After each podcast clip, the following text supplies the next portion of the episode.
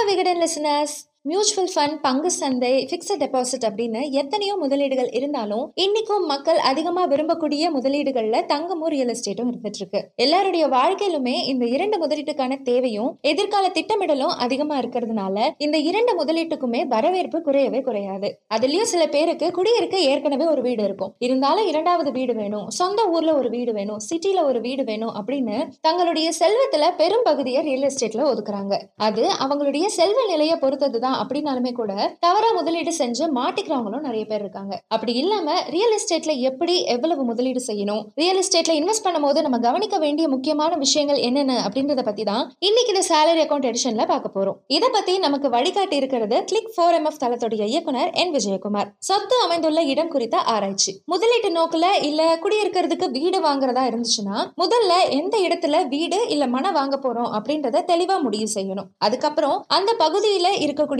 சந்தை நிலவரத்தை பத்தி தெரிஞ்சுக்கிறது ரொம்பவே அவசியமா இருக்கு. புரோக்கர் கூட சேர்ந்து மனை இல்ல வீடு எதை வாங்க போறோமோ அதை நேர்ல போய் பாக்குறது ரொம்பவே முக்கியம். அதை வாங்கக்கூடிய முடிவை உடனடியா எடுக்கக்கூடாது. அந்த வீடு இல்ல மனை வாங்குறதுனால நமக்கு என்னென்ன பிளஸ் நமக்கு என்னென்ன மைனஸ் அப்படின்றத லிஸ்ட் போட்டு பிளஸ் அதிகமா இருந்துச்சுன்னா மட்டும்தான் அந்த வீடு இல்ல மனையை வாங்கணும். அது மட்டும் இல்லாம வீட்டை பார்த்த உடனே அட்வான்ஸ் கொடுத்து ஏமாந்துடக்கூடாது வீடோ மனையும் புரோக்கர் இல்லாம தனியா ஒரு முறை பார்க்க வேண்டியது ரொம்பவே அவசியமா இருக்கு. அப்பதான் அதுல இருக்கக்கூடிய மைனஸ் என்னென்ன அப்படின்றது நமக்கு ரொம்பவே தெளிவா தெரியும். நம்ம வீடு இல்ல மன வாங்கக்கூடிய இடத்துல போக்குவரத்து வசதிகளான பஸ் ட்ரெயின் ஷேர் ஆட்டோ அந்த மாதிரியான வசதிகள் இருக்கா அப்படின்றத பார்க்கணும். அது மட்டும் இல்லாம ஹாஸ்பிட்டல் மெடிக்கல் ஷாப் ஸ்கூல் மளிகை கடை அப்படின்ற மாதிரியான அன்றாட விஷயங்கள் இருக்கா அப்படின்றதையும் கவனிக்க வேண்டியது அவசியம். நீங்க மட்டும் போய் அந்த இடத்தை பார்க்காம உங்களுடைய குடும்ப உறுப்பினர்களையும் கூட்டிட்டு போய் பார்க்கறது ரொம்பவே ஹெல்ப்ஃபுல்லா இருக்கும் அப்படின்னு சொல்லலாம். அவங்களுடைய கண்களுக்கு சில விஷயங்கள் கவனமா தெரியறதுக்கான வாய்ப்பும் இருக்கு. ஹஸ்பண்ட் அண்ட் ஒய்ஃபா சேர்ந்து வாங்குறீங்க அப்படின்னா ரெண்டு பேரும் சேர்ந்து போய் பார்த்து பிடிச்சிருந்தா மட்டுமே அந்த வீட்டை இல்ல மனையை வாங்குறது நல்லது. சந்தை விலையை சரியாக கணிப்பது. ரியல் எஸ்டேட்டை பொறுத்த வரைக்கும் விலை அப்படின்றது வெளிப்படையா இருக்காது. பல நேரங்கள்ல பலர் உண்மையான சந்தை விலையோட அதிக விலைக்கு கொடுத்து சொத்தை வாங்கி ஏமாந்துடுறாங்க. என்னுடைய ஃப்ரெண்ட் ஒருத்தர் டூ தௌசண்ட்ல தாம்பரம் பக்கத்துல ஒரு சென்ட் இடத்தை இருபத்தி மூணாயிரத்துக்கு வாங்கியிருந்தாரு. அதே சமயத்துல அவருடைய ஃப்ரெண்டு அதே ஏரியால ஒரு சென்ட் பதினஞ்சாயிரத்துக்கு வாங்கியிருக்காரு. இது ரொம்ப நாள் கழிச்சுதான் என்னுடைய ஃப்ரெண்டுக்கு தெரிய வந்துச்சு. அதனால புரோக்கர் இல்ல வீட்டுடைய உரிமையாளர் சொல்ற விலைய முழுமையா நம்ப வேண்டாம். நீங்க வீடு வாங்க நினைக்கும் பகுதிகளில் உங்களுடைய ஃப்ரெண்ட்ஸ் இல்ல ரிலேட்டிவ்ஸ் இல்ல யாராவது தெரிஞ்சவங்க இருந்தாங்க அப்படின்னா அவங்கள நேர்ல பார்த்து பேசி விலையுடைய நிலவரத்தை விசாரிச்சுக்கிறது நல்லது. அப்படி அவங்களுக்கு தெரியல அப்படின்னா அவங்களுக்கு தெரிஞ்ச நம்பகமானவர்கள் கிட்ட அந்த விலையை விசாரிச்சு சொல்லும்படி கேட்டுக்கிறதும் நல்ல விஷயமா இருக்கும். சரியான விலை நிலவரத்தை கண்டறியறதுக்கு நீங்க இப்படியும் பண்ணலாம். வீடு வாங்கக்கூடிய பகுதிகளில் உங்களுக்கு ஏற்கனவே ஒரு நிலம் இருக்கிறதா சொல்லி அந்த நிலத்தை விற்க விரும்புறதாவும் அதுக்கு என்ன விலை கிடைக்கும் அப்படின்னு கேட்டா அந்த ஏரியால நிலம் எந்த ரேட்டுக்கு போகுது அப்படின்றது நமக்கு தெரிஞ்சிடும் அந்த விலையிலேயே நீங்க வாங்க போற சொத்துக்கு கேளுங்க. அது தவிர அரசு வழிகாட்டி மதிப்பு எவ்வளவு இருக்கு அப்படின்ற விஷயத்திலையும் நியாயமான விலையை கணக்கிட்டு அந்த விலைக்கு கேட்கலாம். வாடகை வருமானம் சொத்தின் மதிப்பு அதிகரிக்கும் விதம். ஒரு சிட்டில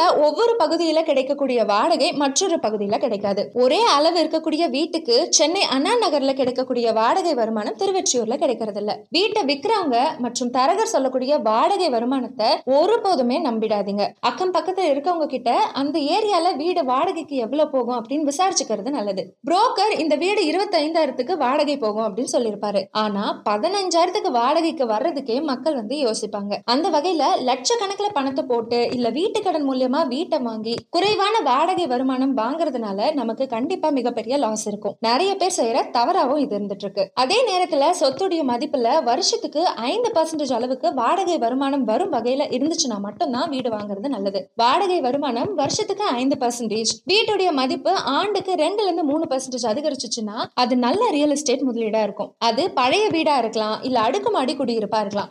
எப்படி இருந்தாலும் இந்த பர்சன்டேஜ்ல வாடகை வருது அப்படின்னா அது வந்து நல்ல ரியல் எஸ்டேட் முதலீடா இருக்கும். லே அவுட் போதாது நேரில் போவது அவசியம். வெளியூர்ல போடப்படுற லே அவுட்டுகளை பார்த்து ஃப்ரெண்ட்ஸ் நம்ம ரிலேட்டிவ்ஸ் கூட வேலை பாக்குறவங்க இடத்த வாங்குறாங்க அப்படின்னு நீங்க இடத்த நேர்ல பார்க்காம லே அவுட்டை பார்த்து வாங்குறது தவறான விஷயமா இருக்கும். இருக்கும். இதுல நிறைய பேரு பத்திரப்பதிவப்ப கூட இடத்தை நேர்ல பார்க்காம எல்லாம் முடிஞ்சக்கு அப்புறம் மனையை பார்க்கும்போது ஐயோ தப்பு செஞ்சுட்டோமே அப்படின்னு வருத்தப்படுறாங்க. இவங்க ஃபியூச்சர்ல அந்த மனையை விற்கிறப்ப போதிய வசதி இல்லாததால விற்க முடியாத சூழ்நிலையும் ஏற்படுது. குறைவான விலைக்கு விற்கக்கூடிய சூழ்நிலையும் ஏற்படுது. அதனால எக்காரணத்தை கொண்டும் மனையை நேர்ல பார்க்காம லே அவுட்டை மட்டும் பார்த்து இடத்தை வாங்கவே கூடாது. நிதிநிலை கணக்கீடு முக்கியம். வீட்டு மனை இல்ல மனையோட கூடிய வீடு அடுக்குமாடி குடியிருப்பு எதுவா இருந்தாலும் நம்ம வாங்கும் போது மொத்தமா எவ்வளவு தொகை செலவாகும் அப்படின்றத கணக்கிடாம நிறைய பேரு வீடு வாங்குறேன் மனை வாங்குறேன் அப்படின்னு களமிறங்கிடுறாங்க. அதுக்கப்புறம் நகைகளை அடமானம் வச்சு அதிக வட்டிக்கு கடனை வாங்கி பத்திரப்பதிவு செய்யறாங்க கடன்ல வாங்கிய வீட்டுல சோகமா குடியிருக்கவும் ஆரம்பிக்கிறாங்க.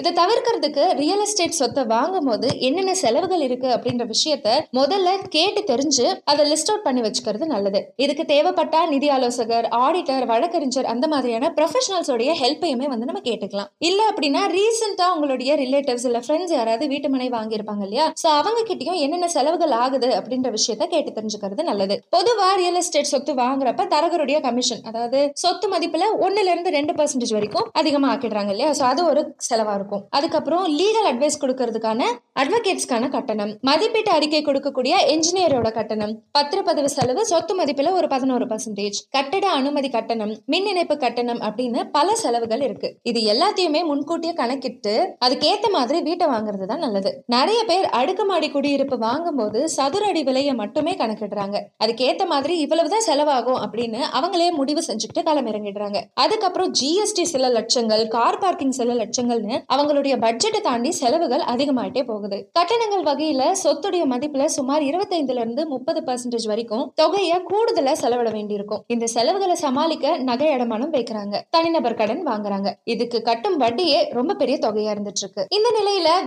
வீட்டை வாடகைக்கு விட்டு வருமானம் பார்க்கலாம் அப்படின்னு நினைக்கிறது லாபகரமா இருக்கவே இருக்காது. மத்த கட்டணங்கள் செலவுகள் எல்லாம் சேர்த்து வீட்டுடைய விலை கணிசமா அதிகரிச்சிருது. இந்த வீட்டை ஃபியூச்சர்ல விற்கணும் அப்படின்னு நினைக்கும் போது லாபகரமாவே இருக்கிறது இல்ல சரியான நிதி கணக்கீடு அப்படின்றது நீங்க வாங்கக்கூடிய சொத்துடைய லாபத்தை தீர்மானிக்கக்கூடிய அப்படின்றத மனசுல வச்சுக்கிறது நல்லது. சேமிப்பு தொடங்கி லாபகரமான முதலீடுகள் வரை இப்படி பல்வேறு முக்கியமான நிதி விஷயங்களில் நிபுணர்களின் ஆலோசனைகளோடு தொடர்ந்து வழிகாட்டி வருகிறது நான் விகடன். சரியான நேரத்தில் சரியான நிதி முடிவுகளை எடுத்திட இன்றே நாணயம் விகடன் சந்தாதாரர் ஆகுங்க அதற்கான லிங்க் டிஸ்கிரிப்ஷன்ல கொடுத்திருக்கோம். மறக்காம செக் பண்ணிடுங்க. நன்றி.